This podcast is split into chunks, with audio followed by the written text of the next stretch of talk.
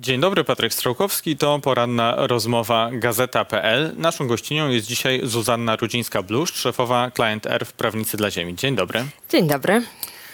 Client Earth, podobnie jak inne organizacje w swoich poszczególnych specjalizacjach, przez e, ostatnie lata przygotowywały dużo mm, materiałów, dużo propozycji, jeśli chodzi o e, ochronę, ochronę przyrody, ochronę klimatu, znowu na, na różnych polach czy pod różnymi kątami. E, No i e, słyszeliśmy często od polityków dotychczasowej opozycji co najmniej zainteresowanie tymi, tymi pomysłami. Słyszeliśmy ich komentarze na mm, posiedzeniach e, komisji sejmowych.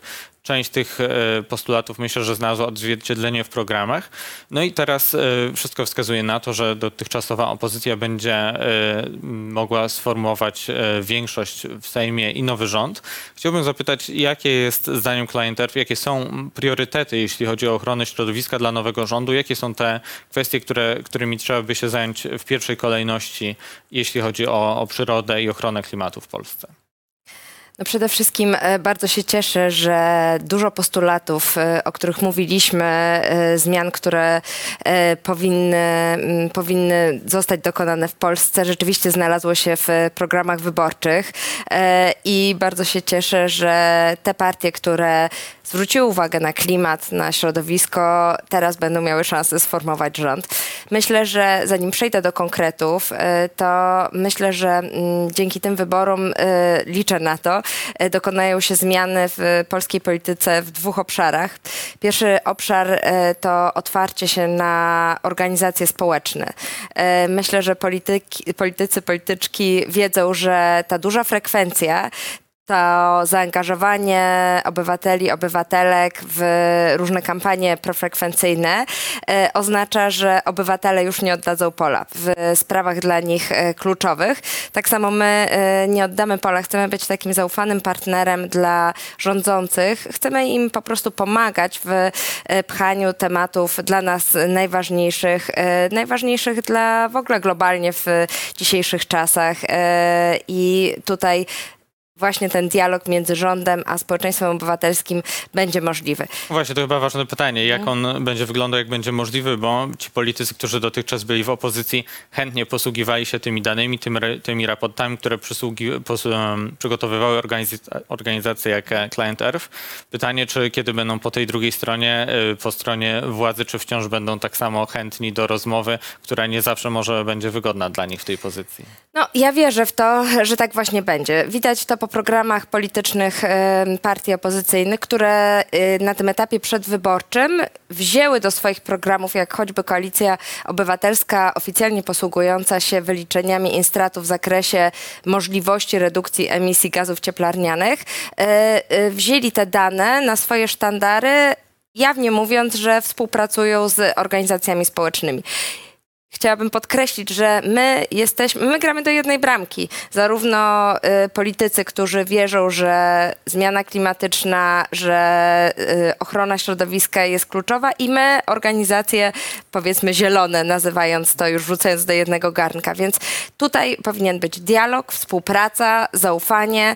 Ja bym chciała, żeby Client Earth właśnie był takim e, partnerem dla e, wszystkich polityków i polityczek. Już nie możemy wrócić do tego pojmowania organizacji społecznych z lat 90., z tego pierwszego okresu transformacji, kiedy, kiedy e, działanie w organizacjach społecznych było postrzegane przez powiedzmy elity rządzące jako hobby, jako taka działalność nie wiadomo jaka, na pewno niezawodowa. Teraz e, po stronie organizacji społecznych widzimy, że stoją eksperci ekspertki. To organizacje społeczne e, tak naprawdę przez ostatnie, ostatnią dekadę zatykały dziury w państwie na każdym, na każdym e, szczeblu. Ale druga rzecz, która się zmieni i to też ma znaczenie dla naszych postulatów, to jest koniec jakiejś takiej silosowości, postrzegania e, polityki w zakresie wyłącznie resortowym. Tak jak było to e, przez, śmiem twierdzić, przez ostatnie 30 lat polityki. Po tych ostatnich 8 lat rządów Prawa i Sprawiedliwości wiemy, że klimat i prawa człowieka to są to jest, są części tej samej całości, że praworządność nie żyje w oderwaniu ani od klimatu, ani od e, praw człowieka. Teraz potrzebne jest takie szersze spojrzenie, e, spojrzenie e, na tą całość.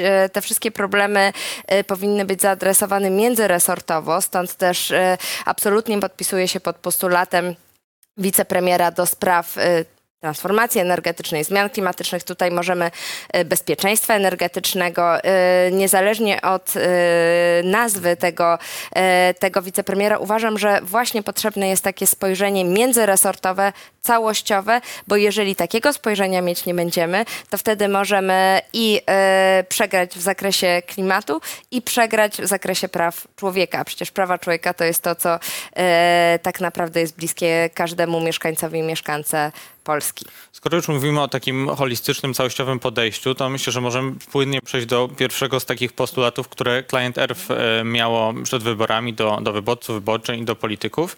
E, Mieliście, pokazaliście cztery takie różne obszary, w których waszym zdaniem powinno dojść do, do zmian, czy, czy do wprowadzenia pewnych konkretnych rozwiązań.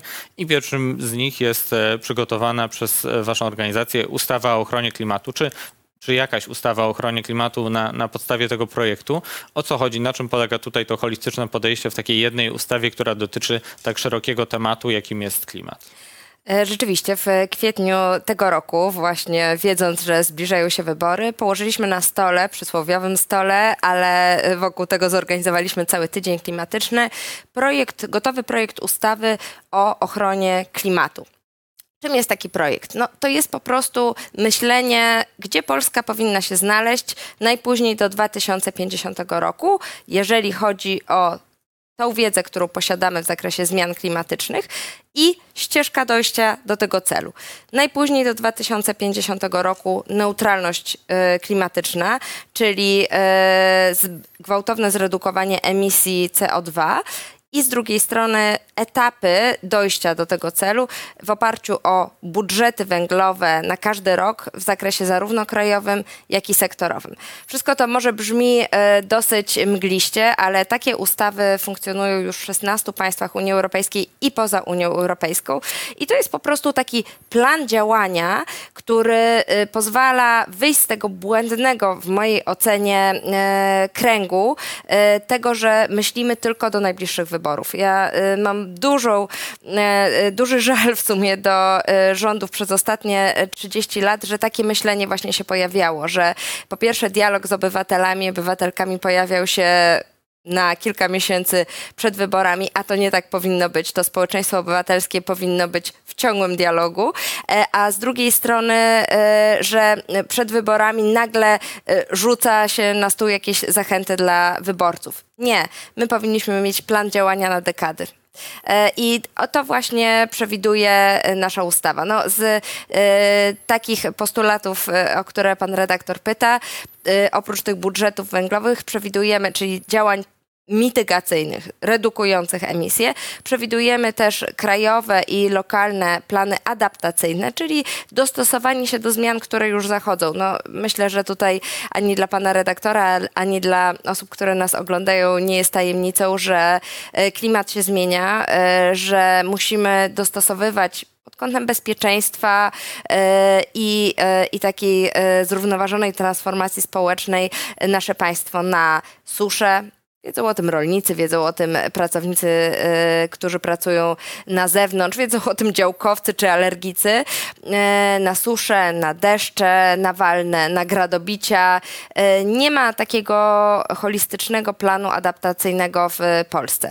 Poza tym przewidujemy na to środki budżetowe. W naszej ustawie to jest 1% e, PKB rocznie. Przewidujemy ustanowienie nowej instytucji, którą nazwaliśmy Rada Ochrony Klimatu, która by składała się nie z polityków, którzy by niejako politycznie podlegali Ministerstwu Klimatu, tylko z ekspertów, którzy z jednej strony by byli partnerem dla ministra klimatu i dla premiera, ale byliby też recenzentem Czy działań. tu chodzi o taką instytucję doradczą, bo też słyszymy z, z nowej potencjalnej koalicji głos, o- głos o takiej jednostce administracyjnej, czymś jak agencja do spraw transformacji. Ja rozumiem, że ta rada to jest trochę, trochę inny koncept. To znaczy, to, y, to jest dosyć podobny koncept. y, bo Pytanie, jak sprawić, żeby taka instytucja, y, nieważne jak ją sobie nazwiemy, była niezależna, i żeby składała się z ekspertów, a nie z nominatów politycznych. Myślę, że dużo e, dowiedzieliśmy się przez ostatnie e, 8 lat, jak instytucje, które teoretycznie są niezależne, stają się e, w ciągu 24 godzin e, całkowicie podporządkowane władzy wykonawczej. Możemy wyciągnąć z tego lekcje i rzeczywiście zrobić e, takie zabezpieczenia ustawowe, żeby instytucja e, była niezależna. W ubiegłym tygodniu naszą gościnią w porannej rozmowie w poranku wyborczym była Dorota Olko, nowa mm, przyszła posłanka z Lewicy i pytałem ją właśnie o e, ustawę o ochronie klimatu. Mówiła, że Lewica jest, e, będzie duża otwartość na tego typu projekty. E, To pewnie z waszej perspektywy pozytywna deklaracja. Ja zastanawiam się, i to była też jedna z moich pierwszych myśli, kiedy w ogóle rozmawiałem z państwem o tej ustawie, czy politycy rzeczywiście będą skłonni, żeby sami na siebie nakładać takie ramy, które będą, czy, czy tworzyć instytucję, która będzie ich pilnować czy recenzować, nakładać ramy tego, w jaki sposób muszą działać, bo jeżeli ten czy kolejny rząd na przykład nie spełni tych, tych celów dotyczących redukcji emisji, no to mm, będzie, będzie to wtedy wyraźnie widać, że nie spełnia tej ustawy, którą sam czy którą poprzedni rząd stworzył. No, to jest właśnie pytanie, y, po co się idzie do polityki. To jest y, szersze pytanie niż tylko o klimat i środowisko. Ja przyznam, pracując 5 lat w Biurze Rzecznika Praw Obywatelskich, nie rozumiałam, dlaczego ktoś, kto mieni się propaństwowcem, nie wykorzystuje naszych rocznych raportów o stanie przestrzegania praw człowieka jako pomocy, jako takiej wiedzy eksperckiej w tworzeniu lepszych polityk, w uszczelnianiu systemu. W... Przecież my wszyscy powinniśmy grać do jednej bramki, żeby tutaj rzeczywiście e, e, sformułowanie, żeby w Polsce żyło się dostatniej, ale żeby w Polsce e, żyło nam się wszystkim lepiej, żeby każdy czuł się częścią tej naszej społeczności, e, żebyśmy e, mogli jako kraj dostosować się do wyzwań XXI wieku. Więc jeżeli politycy i polityczki tak będą postrzegać swoją misję jako misję propaństwową, to nie będą się bali recenzji, bo przecież z recenzji mogą dostosować swój kurs y, do tego, co być powinno. Nie, też wyjdźmy z tego założenia, że każdy musi być ekspertem we wszystkim. Myślę, że kluczem dla polityków jest powiedzenie: Ja nie znam się na wyliczeniach, jeżeli chodzi o redukcję emisji. Wy, eksperci ze społeczeństwa obywatelskiego, wesprzyjcie mnie. Tak samo ludzie, którzy zjedli zęby na pomocy y, migrantom, uchodźcom, mogą być pomocni w y, y, problemach rozwiązaniu kryzysu na wschodniej granicy. Rozmawiajmy. To jest moje przesłanie z dnia dzisiejszego. Że wszyscy możemy kciuki, trzymać kciuki za, za to, żeby rzeczywiście było takie podejście, otwartość do rozmowy z tymi, którzy się rzeczywiście znają na konkretnych sprawach. E, Przechodząc dalej, jakie są te kolejne postulaty, te kolejne aspekty, które zdaniem Client Earth są ważne, w których potrzebne są zmiany, które mógłby może przeprowadzić nowy rząd i nowa koalicja? E, W, w tym dokumencie, o którym e, pan redaktor wspomniał, który jest dostępny na naszej stronie, myśmy go nazwali Cztery Żywioły i e, no, poza klimatem mamy postulaty w zakresie gospodarki wodnej, w zakresie powietrza, lasów i parków narodowych. I tutaj możemy sobie omawiać po kolei te tematy. No, jeżeli chodzi o gospodarkę wodną, to uważamy, że w ogóle trzeba zmienić zarządzanie wodami polskimi. Tutaj te wody polskie jako instytucja e, są sobie e, sterem i okrętem. E, Same niby mają trochę jak przedsiębiorstwo lasy państwowe.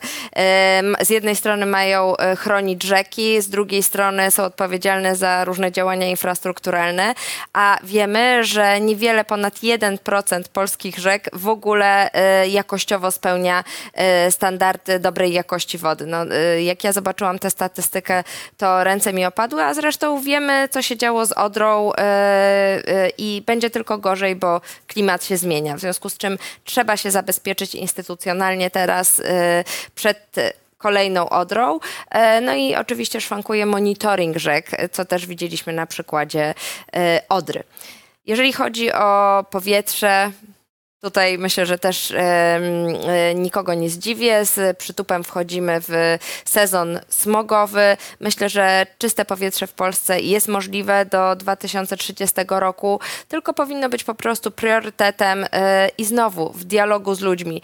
to zważ, zważywszy na y, problem ubóstwa energetycznego, zważywszy na y, to, co działo się zeszłej zimy, czyli braki w surowcu, y, y, jakim był węgiel ze względu na wojnę w Ukrainie, trzeba z ludźmi rozmawiać. Trzeba y, z jednej strony zapewnić godne życie, bezpieczeństwo energetyczne, a z drugiej strony w jakiś sposób edukować ludzi, że ta zmiana jest konieczna. I e, to samo dotyczy transportu e, i, e, i transportu w dużych miastach, który przyczynia się właśnie do zanieczyszczenia powietrza. Myślę, że to, to jest też ważne wyzwanie, ten transport, bo jeśli spojrzymy na to, co działo się w kwestii ochrony powietrza, no to jeśli mówimy o, o piecach, no to widać tu jakiś taki postęp też w myśleniu. Był rządowy program Czyste Powietrze, raczej było takie dosyć, myślę, powszechne przeświadczenie, że, że palenie węglem nie jest optymalne. Nawet jeśli ktoś, ktoś ma ten piec, no to myślę, że większość ludzi zdaje sobie sprawę, że nie jest to dla, dla nich samych i dla, dla ogółu dobre. A jeśli spojrzymy na kwestię transportu, na przykład na wprowadzenie stref czystego transportu w mieście, tutaj chyba jest dużo, dużo większe tarcie i kontrowersje i też właśnie dotychczas było to, to tarcie na tej takiej linii politycznej miasta, że władze centralne, mm, dwa, dwa różne obozy i na przykład właśnie krytyka Warszawy ze strony niektórych polityków e, rządzących dotychczas za te pomysły wprowadzenia stref czystego transportu. To chyba jest właśnie coś, co, co wymaga tutaj dużego dialogu mm, i, i rozmowy, prawda? Na pewno i na pewno ta zmiana nie może być rewolucyjna, ale z drugiej strony musimy wiedzieć, że skoro umiera 40 tysięcy osób przedwcześnie każdego roku z powodu zanieczyszczenia powietrza, to też nie możemy e, tej zmiany ewolucyjnej przeprowadzać w za wolnym tempie. Ale e, te problemy z, ze zrozumieniem, po co jest strefa czystego powietrza, też się pojawiają w innych miastach. Przed chwilą mieliśmy w Londynie sytuację, w której e, e, cofnięto e, dosyć restrykcyjne strefy e, czystego transportu właśnie ze względu na opór społeczny. Natomiast jeszcze raz pamiętajmy, że w Polsce mamy sytuację dosyć specyficzną. Mamy problem ubóstwa energetycznego i mamy problem wykluczenia transportowego. I e, te decyzje nie mogą być podejmowane w wieży w Warszawie, mówię w wieży przysłowiowej, chodzi mi raczej o e, okrągły budynek na, przy ulicy Wiejskiej, tylko te decyzje muszą być podejmowane z głębokim zrozumieniem e, też realiów społecznych. Mm. Nowy, nowy rząd mówi też o tym, to trochę e, nawiązując do tych podejmowanych decyzji w Warszawie, żeby trochę może rozbić, żeby takie Ministerstwo Przemysłu, które będzie się zajmować transformacją, na przykład miało swoją siedzibę na Śląsku, to ciekawy pomysł waszym zdaniem, żeby trochę te, te ministerstwa, te organizacje wyszły poza Warszawy też do regionów, które na przykład tak jak Śląsk są, są ważne z punktu widzenia przemysłu, z punktu widzenia paliw kopalnych. E, Przyznam, że e, zastanawiam się już od ładnych kilku lat, jakby to było, gdyby na przykład tak jak w Czechach, bo w Czechach tak jest, że nie ma wszystkich e, instytucji publicznych w Pradze, tylko są rozsiane po całym kraju. Jakby to było? Pamiętam, że żeśmy się nad tym zastanawiali w Biurze Rzecznika Praw Obywatelskich, kiedy pojawiły się w obozie rządzącym takie pomysły, żeby Biuro Rzecznika Praw Obywatelskich przenieść do jakiegoś mniejszego miasta. E, Ja absolutnie jestem zwolenniczką tego, żeby odejść od tej polityki, m, która jest wyłącznie przy ulicy Wiejskiej i w wieczornych programach e, telewizyjnych. I właśnie widzieć e, Polskę powiatową, mniejsze miasta, e, tereny wiejskie. E, no, tam jest prawda o naszym kraju, a Rzeczpospolita Polska jest dobrem wspólnym wszystkich obywateli, a nie obywateli żyjących w dużych miastach. Czy rzeczywiście przeniesienie instytucji publicznej, tej czy innej, by się do tego przyczyniło, do tego dialogu ze wszystkimi mieszkańcami naszego kraju? Nie wiem. Ani nie mówię tak, ani nie. Na pewno myślę yy, też yy, bardzo dużo jeżdżąc po Polsce, zwłaszcza w, yy, pracując w biurze rzecznika, myślę, że po prostu nie można teraz nikogo zostawiać e, z tyłu. Trzeba e, być w tym ciągłym dialogu. Ten dialog się pojawia już chyba po raz dziesiąty, ale świadczy to o tym, że ja naprawdę mam nadzieję na nowe. Na e, nowe tworzenie polityk publicznych, zmianę jakościową, wpuszczenie nas, obywateli i obywatelek, do tego dialogu.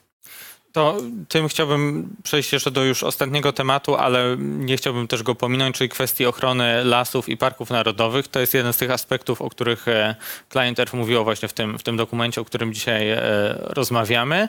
Mm, No i myślę, że to, tu mamy dwie kwestie. Po pierwsze właśnie tworzenia nowych parków narodowych, po drugie tej kontroli nad lasami. Jeśli chodzi o parki narodowe, E, To jest też coś, o co pytałem, pytałem Dorotę Olko tydzień temu w, w naszym programie, ponieważ jest tutaj, wydaje mi się, duży dylemat dla nowego rządu, który wiemy, że, że te partie, które chcą tworzyć koalicję, deklarują, że chcą tworzyć nowe parki narodowe. Nawet w tygodniu tuż przed wyborami posłanki mm, tych partii, które będą tworzyć nową koalicję, podpisały taką deklarację, że chcą stworzenia nowych parków narodowych. No ale jest, y, jest ustawa, jest prawo, które daje takie de facto prawo weta lok- gminom, m, społecznościom w sprawie tworzenia tych parków. No i to jest sytuacja, którą widzimy też e, w praktyce. Na przykład w, na Pogórzu Przemyskim jest e, gmina Bircza, e, która, której władze sprzeciwiają się powstaniu tam Turnickiego Parku Narodowego. To jest projekt e, społeczny, już od 30 lat mówi się o stworzeniu tam e, tego parku. No a w ostatnich wyborach, kiedy burmistrz Birczy ubiegał się o re reelekcję, to na swojej ulotce z osiągnięciami wymienił skuteczne blokowanie Turnickiego Parku Narodowego. Jaka tutaj, i właśnie tutaj wasza specjalizacja, jaka zmiana prawa może być potrzebna, żeby te parki mogły rzeczywiście powstawać? No a z drugiej strony, żeby nie narzucać tym, tym gminom, tym społecznościom czegoś, czego po prostu nie chcą. No więc właśnie, myślę, że takie podstawowe pytanie a propos e, Birczy by było, dlaczego w ogóle ta gmina blokuje, oprócz tego, żeby wygrać wybory, no bo przecież e, burmistrz, e, tak, to był burmistrz, Tak. który pisze coś takiego na ulotce, pisze, bo wie, że taka jest emocja społeczna w jego okręgu wyborczym. Więc dla mnie jest ciekawe, dlaczego jest taka emocja społeczna, dlaczego ludzie boją się powstania tego parku narodowego. Więc ja bym w ogóle od tego zaczynała. Rzeczywiście to weto samorządowe funkcjonuje już e, ponad 20 lat, zostało wprowadzone w 2000 roku. E, my postulujemy zniesienie tego weta e, samorządowego i zastąpienie go taką procedurą opiniowania przez gminy, która by nie była wiążąca, ale i to tylko z tym ale, postulujemy też wzmocnienie tych przyparkowych gmin. No bo tylko wiadomo, że to jest pewne wyrzeczenie, jeżeli chodzi, nie wiem, o wycinkę drzew, w ogóle korzystanie z tego obszaru przyrodniczego, w związku z czym gminy muszą mieć e, z jednej strony jakieś zachęty finansowe, z drugiej strony jakieś udogodnienia. I tylko e, te dwa narzędzia mogłyby e, pozwolić w naszej ocenie o zwiększenie tego obszaru parków narodowych. Przypomnijmy, że w Unii Europejskiej średnia mm, powierzchnia parków narodowych w każdym kraju wynosi 3,6% powierzchni kraju. U nas jest to 1% i od ponad 20 lat nie powstał żaden e, park narodowy. I to nie chodzi o to, żeby e, przyrodnicy mieli teraz kraj usiany parkami narodowymi, tylko chodzi o to, żeby rzeczywiście te cenne przyrodnicze obszary i tę bioróżnorodność chronić, e, a taka ochrona, taką ochronę może zapewnić właśnie ustanawianie parków narodowych czy obszarów Natura 2000 unijnych. No i ostatni ten obszar lasy państwowe i wydaje mi się, że to jest coś, co je, co, gdzie jest e, taki wspólny mianownik do też innych rzeczy, o których jako Client Edge mówicie, czyli kwestii ochron, ochrony wód, ochrony przyrody, czyli e, kontrola e, obywatelska. O co chodzi tutaj w e, tej możliwości kontroli wpływu, większego wpływu społeczeństwa na to, co dzieje się w lasach? Mamy taka, taki fajny e, dokument, e, umowę międzynarodową, która nazywa się konwencją z Orhus e, i ona zapewnia obywatelom państw sygnatariuszy, w tym Polsce, dostęp do informacji, dostęp do sądu w sprawach środowiskowych. I przykładem są na przykład plany urządzenia lasu. Mówimy tutaj o e, parkach narodowych i o gminach, ale przecież, e, jak zwłaszcza pokazała ta kampania wyborcza, lasy to jest coś, co nas rozgrzewa.